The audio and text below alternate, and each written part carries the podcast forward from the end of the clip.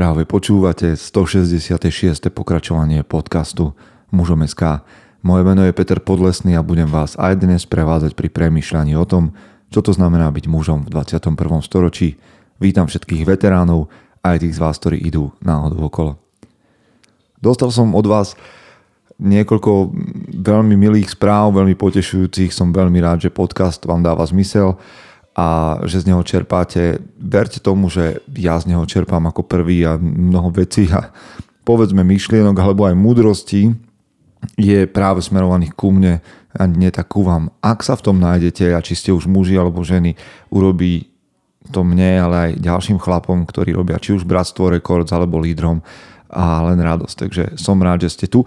Ak, to, ak vám to robí radosť, tento náš podcast, poďte so mnou urobiť ešte jednu vec. Ak nás počúvate cez nejaký um, Apple čosi device, cez nejaké Apple zariadenie, tak by ste nám mohli v iTunes, eh, Apple Podcast Hit paráde, alebo ako sa to volá, ale Apple Podcast Hit paráde a hodnotení, mohli, mohli zanechať nejaké hviezdičky a hodnotenie. Už od nejakého februára tam nemáme nič nové. Čiže ak ste to ešte neurobili, ohodnote nás v Apple podcastoch pomôže to, alebo a možno to aj nepomôže, ale urobí to radosť, keď si tam od vás niečo prečítame. Takže ak je to vo vašich silách a nie je to nad vaše sily, tak pokojne nás takýmto spôsobom môžete podporiť, rovnako ako nás podporujete pozvaním na kávu, keď nám posielate nejaké drobné alebo aj viac ako drobné na náš účet. Zároveň vám chcem len pripomenúť, že ešte tu mám doma niekoľko posterov mužom SK a niekoľko tých modrých šiltoviek, teda posledné kusy, ešte nejaké 3-4 tu sú, takže ak by ste sa k ním chceli dostať, stačí ísť na našom webe www.muzom.sk na, do sekcie Podporím. A keď už tam budete, kliknite si aj sekciu Bratstvo, aby ste videli, um, čo špeciálne ponúkame v, tejto našom, v tomto našom hnutí mužom a rovnako tak sa môžete presvedčiť, ako je to s konferenciou. Ak ste si ju ešte nenaplánovali, tak je najvyšší čas, lebo my to znova oživujeme a budeme vám prís- poskytovať prísun rôznych informácií o konferencii, ktorá bude v septembri. Takže toto všetko môžete skontrolovať na webe mužom.sk. Okrem toho som na vás mal ešte čosi a to je, že už o nejakých 12 dní respektíve 19. júna sa uskutoční Vyhňa, čo je vlastne live stretnutie naživo mužov, ktorí nejak súzvučia s tým, čo na mužom robíme a budeme spolu 3 dní premýšľať nad témou, že prežiť vo vzťahoch, v osobnom rozvoji, ale aj fyzicky úplne budeme mať skvelého lektora na jeden celý deň, Mareka Poláka. Ak ste nepočuli podcast s ním, tak určite to tak urobte. Tak som na vás vychrlil asi všetko a som veľmi rád, že ste tu so mnou. Dnes budeme premyšľať nad knihou, ktorá je aj v Audiolibrixe ako audiokniha, takže ak využívate zľavu, ktorú poskytujeme cez mužom SK, je to skvelé. Ak ešte nie, tak audiolibrix.sk lomitko muzom.sk a máte všetky audioknihy s 20% zľavou. Skvelé, nie? Len tak prísť k zľave. A teraz už poďme do zvučky a potom skvelá kniha. Chce to znát svoji cenu a jít houževnatě za svým. Ale musíš umět snášet rány. A ne si stěžovat, že nejsi tam, kde jsi chtěl a ukazovat na toho nebo na toho, že to zaviděli. Pôjdeš do boja som. Ak dokážeš sniť, nedať však sní vlád. Práci, taše činy v životě se odrazí ve věčnosti. Kde je vôľa, tam je cesta. Istý druh krásy. Zaslužte si své štíty! Je to také symbolické a verte, že som to nenaplánoval nejak cieľene, ale je 7.6., keď prvýkrát môžete počúvať tento podcast a to znamená jeden deň po um, udalosti, ktorú si pripomína mm, veľa toho nášho západného sveta, veľká časť toho nášho západného sveta a tým myslím deň D alebo D-Day alebo vylodenie v Normandii, ktoré sa udialo v roku 1944, 6.6. To znamená, že spojenecké vojska sa vylodili v Normandii na plážach a začali útok na nepriateľa, to znamená na Nemecko. No veď ja nie som žiaden expert, ale musím vám popravde povedať, že v roku tuším, že 2001 alebo 2002 vyšiel na svetlo sveta seriál Bratstvo neohrozených. A ja som sám zarazený a naozaj sa cítim teraz staro, lebo som ten seriál pozeral a chcel som vám ho odporúčať ako niečo, čo je také, že ja neviem, maximálne tak 10 rokov staré a ono je to 18 rokov, čo tento seriál som sledoval a bol som z neho úplne, úplne nadšený. Bol to jeden z takých prvých veľkovýpravných seriálov, o ktorých teraz naozaj nemáme núdzu, ale vtedy Bratstvo neohrozených bolo niečo, čo vyrážalo dých. No a dnes vám predstavím knihu Bratstvo neohrozených, na základe ktorej bol tento seriál natočený. Natočil ho Spielberg. Takže vám ho naozaj odporúčam, ak k nemu máte prístup. Je to desadielný seriál, veľkovýpravný, dlhé časti a tak ďalej, ale stojí za to a dnes si predstavíme, čo sa tam dialo. A Bratstvo neohrozených napísal Steven Ambrose ako človek, ktorý sa stretol s protagonistami tejto knihy, s jej hlavnými postavami alebo hrdinmi a naozaj si prešiel s každým udalosti, ktoré um, títo vojaci zažili. Ide teda o príbeh roty E 506. pluku 101. vzdušnej výsadkovej divízie. A to naozaj od vylodenia v Normandii, respektíve ešte od výcviku, až po to, keď sa dostali um, do Hitlerovho orlieho hniezda v Berchtesgadene, tak myslím sa to volá Berch, Berchtesgaden. A ja. No, priatelia, viem, že nás počúvajú aj dámy, a je to naozaj že vojnová kniha. Nie, že by som vás považoval za nejaké útlocitné, ale myslím si, že táto kniha je nadchne najviac mužov. A teda presvedčte ma o opaku, je tam naozaj opísaných do detailov aj niektoré vojnové manévre, ale aj mm, veľa osobných príbehov, pretože naozaj hovoríme o jednej rote, aj o jednej rote, to znamená ľuďoch, ktorí spolu strávili niekoľko rokov, respektíve dva roky. 44. a 45. rok. A teda je to taká všeho chuť, ale ak si, ako bratia Česi hovoria, nelibujete v tých vojenských uh, detailoch a reáliách, tak sa budem pre vás dnes snažiť vytiahnuť uh, také tie hĺbšie a ešte významnejšie veci a spolu samozrejme aj s otázkami, ktoré mne samému vyskočili v texte. Takže poďme na to a skúste premýšľať nad tým, čo by ste robili vy a ako sa staviate k tejto téme. Takže samozrejme rota E nebola profesionálna rota na začiatku, boli to chlapi, ktorí nastúpili do armády a potrebovali výcvik. Takže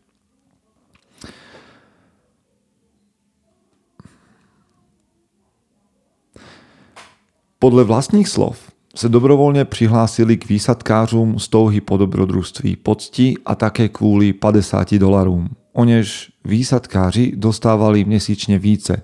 U důstojníku to činilo 100 dolarů. Především však vstoupili do této jednotky ze dvou hlavních osobních důvodů. Za prvé, jak to vyjádřil Robert Rader, převládla, převládla v nich touha být lepší než ostatní.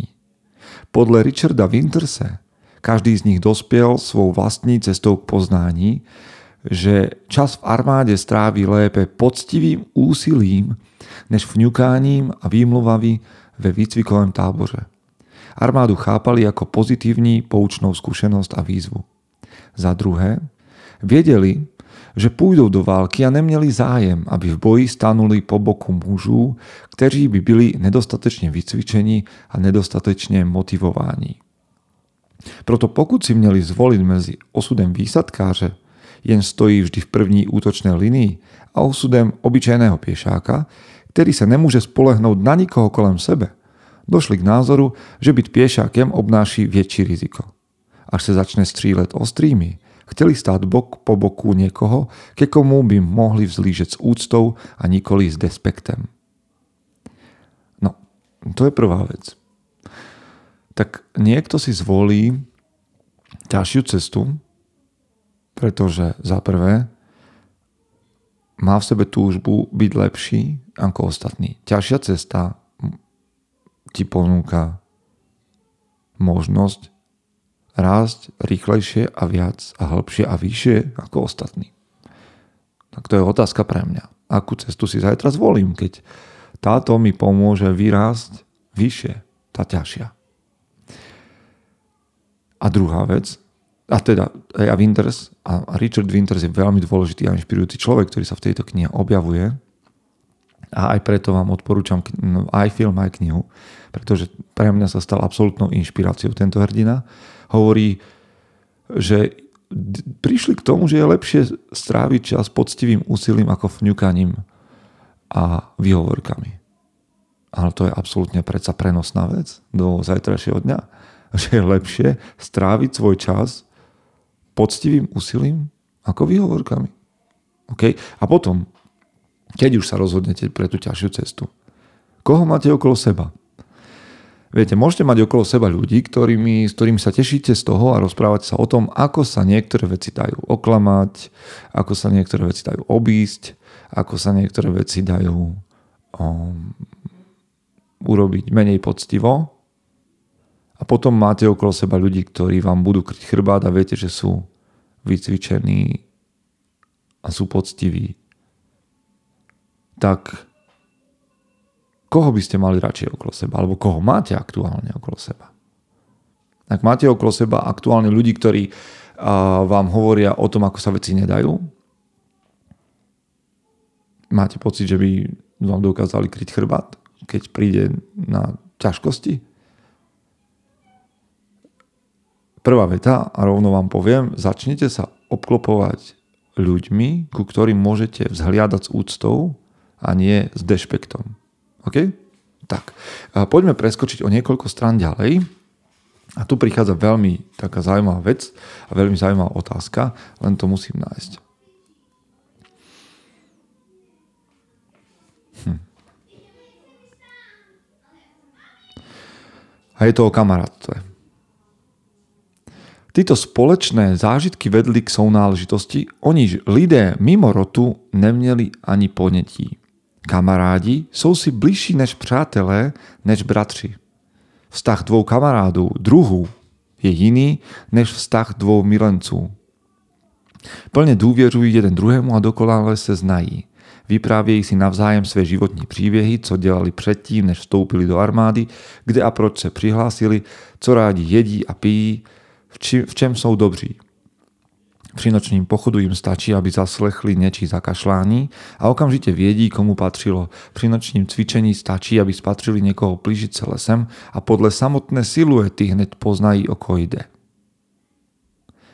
Zaujímavé, nie? Máte niekoho takého?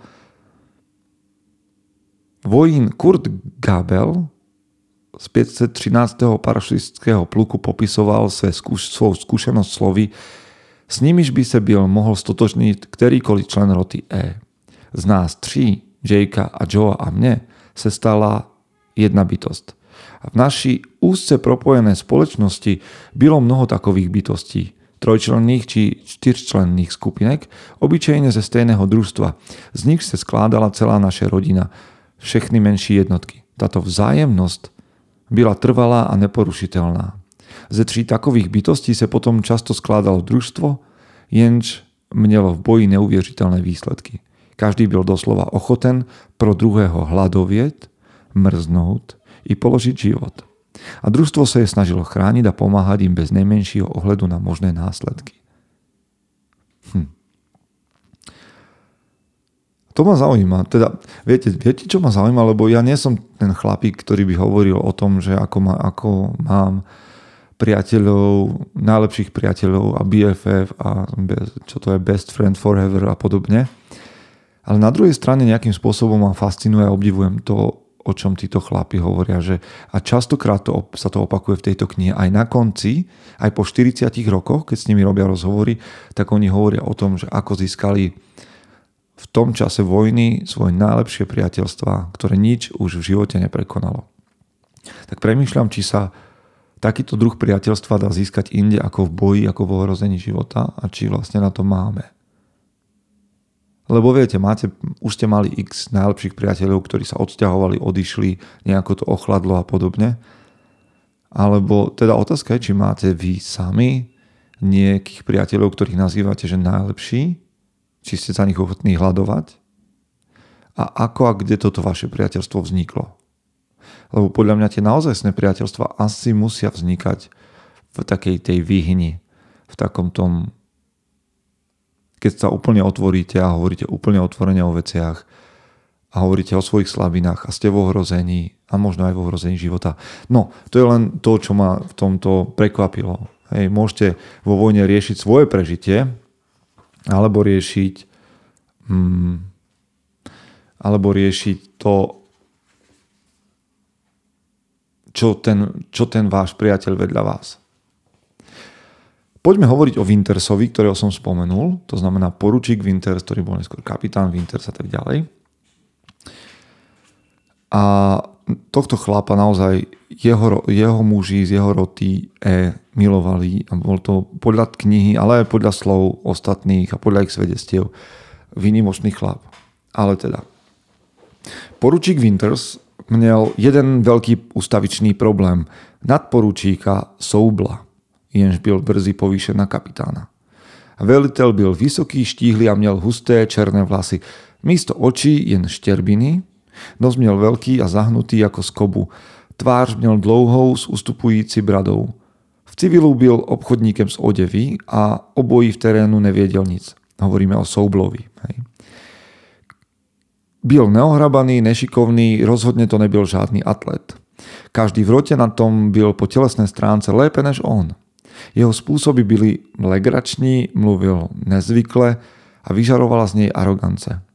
Sobel, Soubel byl malý despota, jen se ocitol v pozici, která mu skýtala absolútní moc. Pokud sa mu niekto z jakéhokoliv dôvodu znelíbil, mohol si ho dovoliť vyhodiť i za ten nejmenší přestupek, ať již byl skutečný či vymyslený.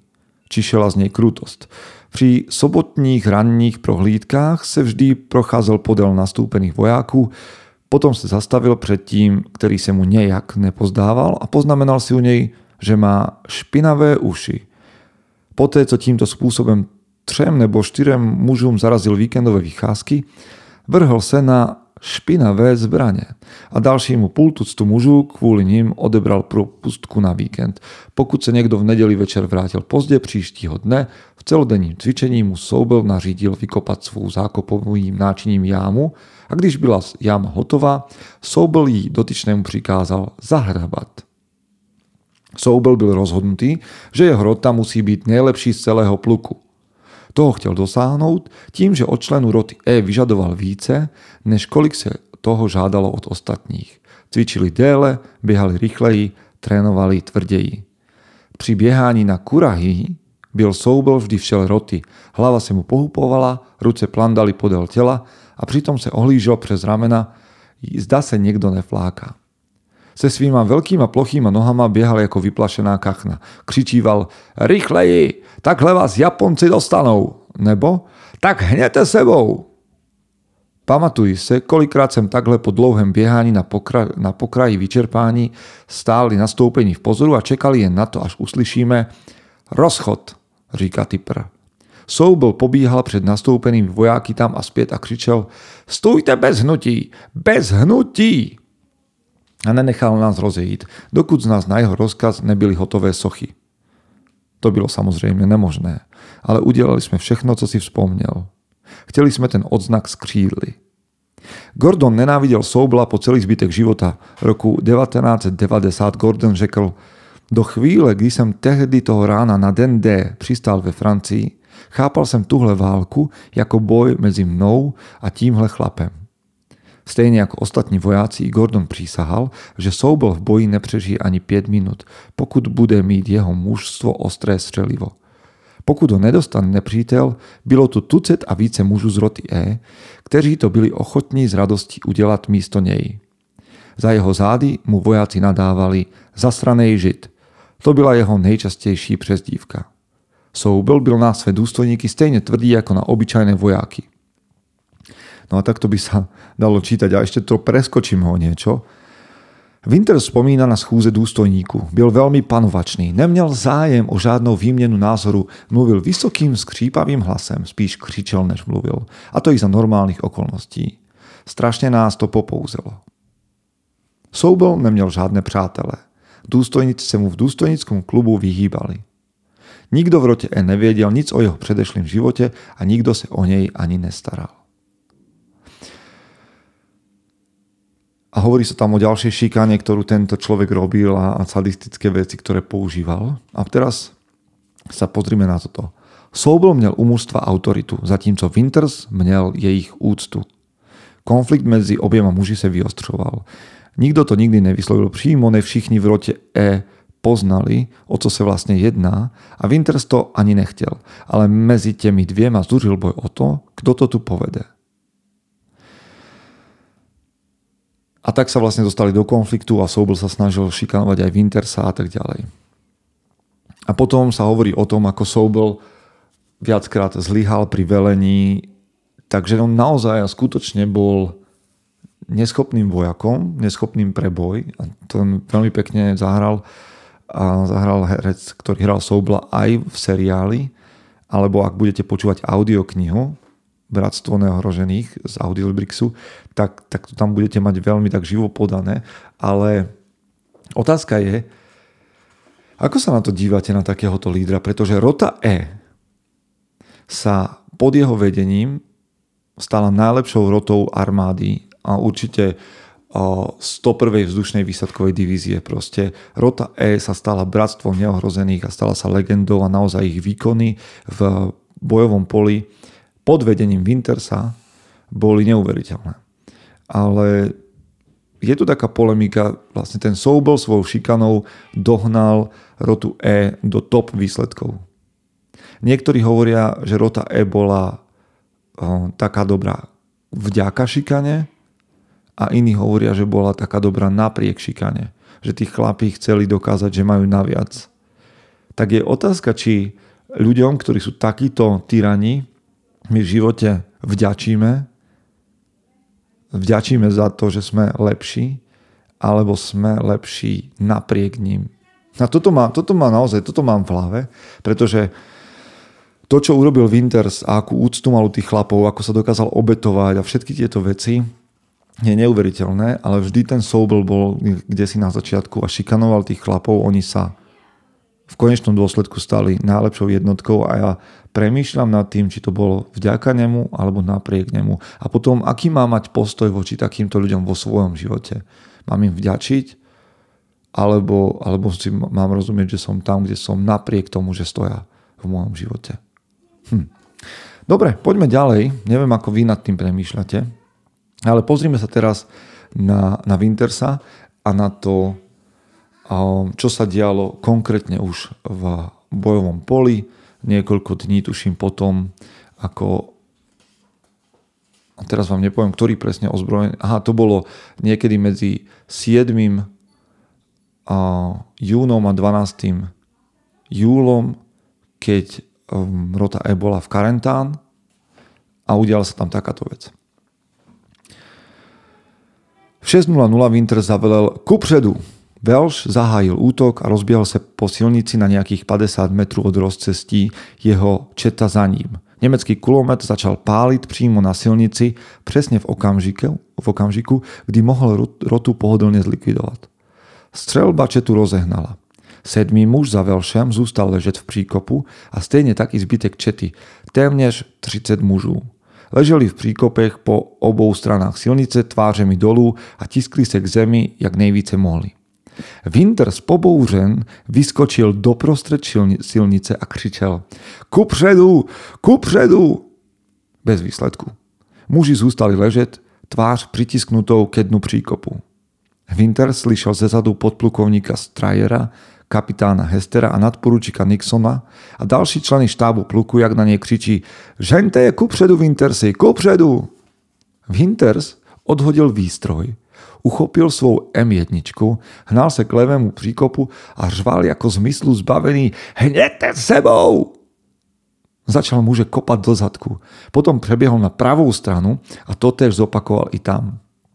A teraz toto sa môže zdať veľmi zvláštne, ale predstavte si, že tí, my hovoríme o mužoch, ale to sú 18, 19, 20 roční chlapci, ktorí sú ohrození života alebo ležať v priekope pod guľometnou palbou, nie je riešenie vo vojne, tak tento ich veliaci sa postaví do stredu ulice a prebieha z jednej strany na druhu, aby ich vyhnal a dostal do akcie, lebo inak neprežijú. Hm. Byl jsem jako posedlý, vzpomíná Winters. Muži mě ještě nikdy takhle neviděli. Přeběhl jsem zpět přes silnici, nad kterou hvízdali kulky z kulometu. Pomyslel som si, môj Bože, vedu požehnaný život sem pod tvou ochranou. Ale i on byl zoufalý. Jeho nejlepší přítel Harry Welsh byl opět na nohou a snažil se postupovat směrem, odkud přicházela kulometná střelba. Pokud něco neudělám, je po něm, pomyslel si Winters. To je bez diskuse. Vojáci se ani nehli. Pouze k nemu vzlíželi. Winter spomína, nikdy nezapomenu na to, s jakým překvapením a strachem tam tehdy na mě pohlíželi. Německý kulomet pálil přímo na něj a on tam stál jako snadný cíl. Kulky hvízdali a odráželi se od silnice všude kolem mě. Všichni akoby skameneli, spomína Stroll. Nikdo se ani nehnul a Winters tam stál uprostřed silnice a křičel Kupředu, hněte sebou, rychle! To rozhodlo. Nikdo v rote ešte dosud neslyšel Winterse tak řvát. Bylo to něco tak nezvyklého, říkal Stroll. Že jsme zvedli, že jsme se zvedli jako jeden muž. To som si práve grkol do mikrofónu. Tak toto nezažijete v rádiovom vysielaní. Pardon. Ale už to nebudem nahrávať znova. OK. Winters to komentuje takto. Tady se vyplatila disciplína. Klukum to došlo a zvedli se. Seržant Talbert zavolal na Winterse, když kolem nej probíhal. Na ktorou stranu rozcestí a tak ďalej. Toto už nebudem čítať, sám som sa vyviedol z konceptu, ale vráťme sa, už sa dosmejete, prosím vás, a vráťme sa teda k tomu, akých lídrov má, máte okolo seba. Máte okolo seba lídrov, ktorí vás budú kopať do zadku zo zadu, alebo, vás, alebo sa, sú ochotní stať v strede ulice, tam, kde je to najhoršie a ťahať vás a volať vás, aby ste vstali. A aký? Aký líder ste vy po prípade? Vo svojej rodine, doma, otec. Aký si otec? Hovoríš ľuďom, svoj, svoj, svojim členom svojej rodiny, jednotky, čo majú robiť z gauča, alebo stojíš tam, kde to je najťažšie a hovoríš im, ako to, a ukazuješ im, ako to urobiť. Si všimnite, že tí vojaci sa pozerali na ňo. Hej, a tam on hovorí, že oni hovoria, že vzhlíželi k nemu. Vzhlíželi k nemu a videli, že ide o veľa a že, že proste sa musia postaviť, lebo ak sa nepostavia a nebudú s ním, tak on bude ho to stať veľa. Možno príde o život. A to ich motivovalo. Stáli a išli oproti kulometom. Tak a za prvé, akých lídrov máte okolo seba a aký líder si ty. Aký veliaci si ty. Si naozaj taký veliaci a máš takú vášeň, že tvoja rodina, tvoji kamaráti, tvoji kolegovia, tvoja žena to vidí a postaví sa už keď nevládze alebo keď naozaj cíti ohrozenie a pôjde ti pomôcť, lebo nechce, aby sa ti niečo stalo? OK. Poďme ďalej. Takáto situácia. Iný boj. To už je niekedy pred júlom 44 a popravde možno je to jedna z akcií, ktoré som teraz spomínal a to nie je pre vás také podstatné, ale čo sa udialo? Veteráni sa snažili nováčkom pomáhať, ale zároveň si radeji ani nepamatovali jej jména, protože čekali, že bude stejne zakrátko po nich. Ne, že by mazáci neměli s novými rekruty žádný soucit. Těm novým je 18 let a vypadají tak mladě a jsou plní nadšení, že je to skoro zločin posílať je do války, napsal Webster svým rodičom. U nás výsadkářů jsou nejlepší muži z armády, ale pro někoho, kdo sem přišel rovnou z tepla vyhřátého domova nebo ze střední školy, to musí byť hotové peklo. A prosím vás, uvedomte si, že tento Webster nebol o mnoho starší od týchto 18-ročných chlapcov, ale 18-roční chlapci, ktorí prišli z domu na vojnu, respektíve do vojny a videli tam 20-21 ročných mužov, ktorí už boj skúsili, mali pocit, že toto sú ostrieľaní veteráni, starí chlapi. Čiže 2-3 roky ťažkých skúseností, prekážok a utrpenia z vás spraví niekoho úplne iného. Hej, dnes medzi 18, 20, 25, 30 ročným častokrát mentálne nebýva rozdiel. Ale tam to bolo veľmi, veľmi zjavné. Poďme trošku ďalej. Nové posily, ktoré do roty pricházeli, aby doplnili stav, se s ostatními stotožňovali jen zřídka. Navíc, jak armáda urychlovala proces výcviku, aby stačila pokrývať poptávku po nových a nových posilách, prichádzajúci nováčci zdaleka nedosahovali kvality pôvodných členov od Kurahy. Kurahy bola hora, na ktorú rota E behávala. U Vegalu Webster videl, jak si jeden nováček, ktorý sa imenoval Max, drží pravou ruku a naříká. Pomoc, pomoc, pomozte mi niekto. Co je? Dostal si to ešte niekam inám? Ne, ne, ale to bolí. Tak proč nevstaneš a neutečeš? Jeho to proste nenapadlo. Byl tak v šoku, že tam proste jen ležel a naříkal. Šok. To je vážne zvláštní věc. Někteří chlapi se vlastními silami dobelhají zpět ke stanici první pomoci s ústřelenou nohou, zatímco jiní, jako Max, při pohledu na krev úplně stuhnou a nejsou schopni se o sebe postarat. Šok je pri především fyzické povahy, ale mne se zdá, že s tím má hodně co dočinení i duševní stránka dotyčného. Max nebyl žádný veľký bojovník, nebyl to ani tvrdý chlap, ani nebyl dobře vycvičený na tom, že spústa dôstojníkov a radových vojákov nevydržala tak neustály tlak, námahu a pocit bezbrannosti, není nic pozorúhodného. Pozorúhodné na tom je, kolik iných vydržalo. No a tu nechcem veľmi mudrovať, ale mne čo hovorí. Hej, len vám preto vočím, čo mne hovoria tieto riadky do zajtrajšieho dňa. Boli ťa niečo? Máš nejakú bolesť, strach, obavu? Tak proč nevstaneš a neutečeš? A tým myslím, nie že by ste mali niekam utekať, ale to je presne tá výzva. Prečo chceš ležať na jednom mieste zranený a plakať? Čo ti to pomôže? Vstaň a choď ďalej. Kľudne sa vráť niekam, kde ťa ošetria. Psychológ, psychiatr, coach, terapeut, mentor, ale nelež tam na tej zemi a neplač. Vstaň a choď nájsť pomoc. Nikto nehovorí, že musíš ďalej bojovať, ale nelež tam. OK? To mi to hovorí. Neviem ako vám, ale toto som z toho vydedukoval ja. Úplne teraz preskočíme všetko, a pozrieme sa na koniec vojny, aj keď sú tam veľmi zábavné historky o tom, ako títo chlapi z roty E uh, sa vozili na Hitlerovom osobnom aute a ako ho potom zničili. A táto kniha sa na nič nehrá, čiže je tu opísaných aj plno chýb, ako strieľali po vlastných omylom vo vojnovom konflikte, ako chlastali, ako sa snažili zbaliť ženy mm, po rôznych mestách. Naozaj sa táto kniha na nič nehrá. Je to veľmi z nej cítiť človečinu ale predsa len si dovolím prečítať vám niečo, čo nakoniec seržant Talbert píše z nemocnice Wintersovi ako list. Nebyl sice takovým spisovatelem jako Webster, ale psal od srdce a hovořil za všechny muže, kteří kdy v rote E sloužili. Napsal mu, že by se s ním chtěl někdy sejít, neboť toho má mnoho na srdci. Především bych se chtěl pokusit ti říci toto.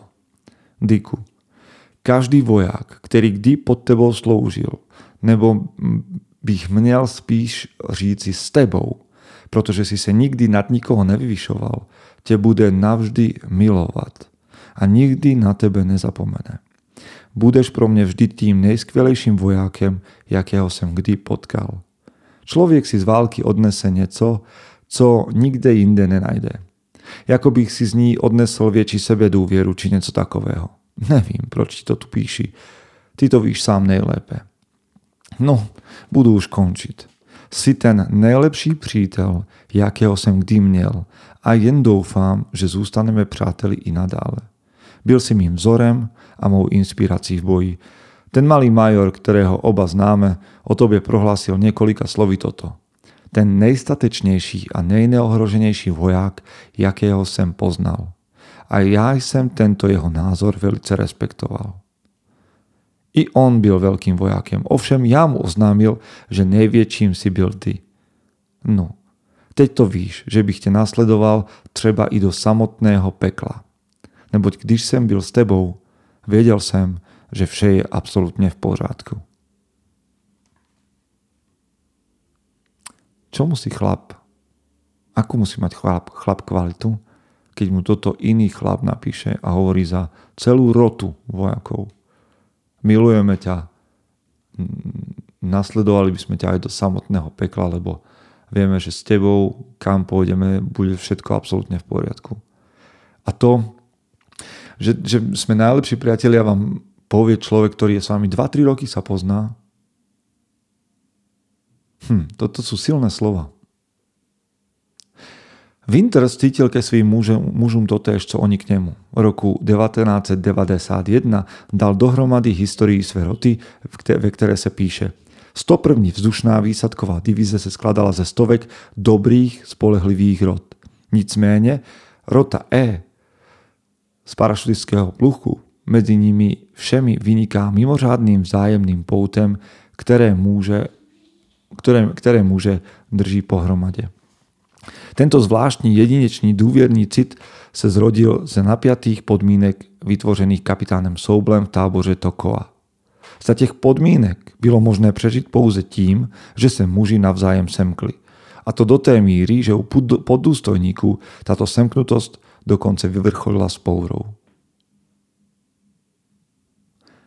Napietí, které museli muži z roty E společně snášet jak při výcviku, tak v boji, mezi nimi vytvořilo poutu, pouto, jež vydrží navždy. Tak za prvé, ako sa stanete takým človekom, a to je úplne seriózna otázka pre mňa aj pre vás, že, že vás takto budú ľudia opisovať a takto na vás spomínať. A za druhé, čomu ste schopní a ochotní čeliť so svojimi priateľmi, aby sa medzi vami vytvorilo také puto, takej kvality. Pozrieme sa ešte na záver úplný, pretože táto kniha končí tým, že opisuje osudy vojakov a hrdinov tejto knihy a hrdinov roty E po vojne. A niekedy naozaj sa tam, sú tam bizarné veci o tom, ako sa tešili z toho, že zabíjajú nepriateľa a mm, sú to veľmi naturálne príbehy, že sa môže zdať, že vlastne čo to tu dávame za vzor nejakých krvavých vojakov, vrahov, a tak ďalej a tak ďalej. Podľa mňa to boli hrdinovia a osloboditeľia. A keď už nad tým filozofujem, presne, ja sa necítim pacifistom, nie som nejaký mm, militantný človek, ale myslím si, že každý chlap musí mať priestor, z ktorého vie, že necúvne a že ho bude brániť. A možno sme, by sme mohli ísť do extrému a povedať, no veď zabíjanie nemá zmysel, a za druhej svetovej vojny mali všetci odísť z tých krajín, kde žili, keď tam prišli Nemci, presťahovať sa inám a ne, nezabíjať sa navzájom. Veď čo, nech majú tú zem. Ale myslím si, že vždy je čas, kedy treba prestať ustupovať. A, a týchto chlapov považujem za hrdinov, že neustúpili. No ale, že to nie sú krvavé stroje, hovorí aj Wintersov príbeh. Také major Winters napsal, co dělal po válce. Po odchodu ze služby 29. 29. listopadu 1945 mě Louis Nixon pozval do New Yorku, abych se seznámil s jeho rodiči. Jeho otec mi nabídl práci a já se stal personálním šéfem Nixon Nutrition Works v New Jersey. Při práci jsem využil státem nabízeného studijného stipendia a na Rutgersově univerzitě jsem studoval obchod a personalistiku – v roku 1950 jsem se stal generálním ředitelem Nixon Nitration Works. V roku 1948 jsem se oženil s Ethel Estopejovou. Máme spolu dvě děti. Tim má magisterský titul z angličtiny z Pensylvánské státní a Jill bakalářský titul z Albright College. Když vypukla korejská válka, byl jsem znovu povolán do armády. Stal jsem se členem štábu pluku ve Fort Dix v New Jersey jako plánovací a výcvikový důstojník. Pro propuštění z armády jsem se vrátil do Pensylvánie, kde jsem farmařil a prodával produkty zdravé výživy pro zvířata a vitamínové směsi společnostem obchodujícím s krmivy. Roku 1951 jsem si koupil farmu. Zaujímavé, nie? Hrdina vojny, ktorého, ktorý viedol mužov, aby čelili smrti, mm, strategicky rozhodoval mm, so zbraňou v ruke, no proste neuveriteľné dobrodružstva, ktoré sa udiali v rozpeti dvoch rokov, potom začne pracovať, ide, na, ide do školy, študuje obchod, ako keby sa nič neudialo v jeho živote, ako keby už ten hrdina zaspal a hovorí, zde som konečne našiel, našiel klid a mír, ktorý som si sliboval ode dne, ode dne D. Typická Wintersová zdržanlivosť. Žije si skromne na svojej farmne a v malém rodinnom domku v Herši, ale je to bohatý muž. Jenž dosáhol značného úspiechu ako autor a prodejce nového revolučného krmiva pro dobytek a krmivových produktov pro iná zvířata.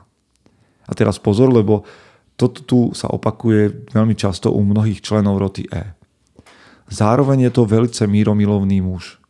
V červenci 1990, poté co mi vyprávěl, jak 5. října 1944 na hrázi v Holandsku prakticky zničili celou nemeckou střeleckou rotu, sme si vyšli na procházku k jeho rybníku. Pred nami vzletlo hejno približne 30 kanadských hús. Jedna husa zústavala pozadu a žalostne kejhala na ostatní. Winters mi vysvietlil, že má zlomené křídlo. Poznamenal som, že by ich snad měl zastreliť, než ich zabije liška. Zmrazte si a schovejte na večeri, keď dní díku vzdání. Překvapene sa na mne podíval. To bych nemohl, odpověděl zdešen jen pouhou touto představou. Není schopen žádného násilí, nikdy nezvyšuje hlas, nemá rád zvelišování, nabúbřelosť či pretvářku. Ve svém živote dosáhl všeho, po čem toužil. Klidu a míru o nich snil. Když uléhal k několika okamžikom spánku v noci z 6. na 7. června 1944 a trvalé lásky a úcty mužů, kterým ve druhé světové válce velel v rote E. V jednom ze svých posledních informačních buletinů Mike Rennie napsal Když tak přemýšlím o těch časech v rote E, napadá mne, co jsem odpověděl svému vnukovi, když se mne zeptal Dedo, ty si byl ve válce hrdina? Ne, odpověděl jsem, ale sloužil jsem v rote, kde bylo hrdinů plno. Je archetypálne vidieť na týchto mužoch, ktorých opisuje kniha Bratstvo neohrožených, ako je pravdou, že, rač, že je, je lepšie byť bojovníkom v záhrade ako záhradníkom v boji. Títo muži boli bojovníci. V jednej chvíli boli donútení dostať zo seba všetko, čo len dokázali, aby zachránili jeden druhému život, aj svoj a nakoniec, aby oslobodili aj našu krajinu, respektíve Európu. A potom sa stiahli títo bojovníci do svojich záhrad. A tam pestovali, farmárčili, podnikali. Ale mnohí z nich skončili ako učitelia, pretože videli toľko deštrukcie, že potrebovali niečo budovať vo svojom živote. Samozrejme boli medzi nimi aj také tie kruté príbehy a zlyhania a rôzne dôsledky vojny, ale, ale mnohí z nich budovali a stali sa bojovníkmi v záhrade. Pre mňa sú vzorom mnohé príbehy a inšpiráciou, ktoré som čítal v knihe Bratstvo neohrožených.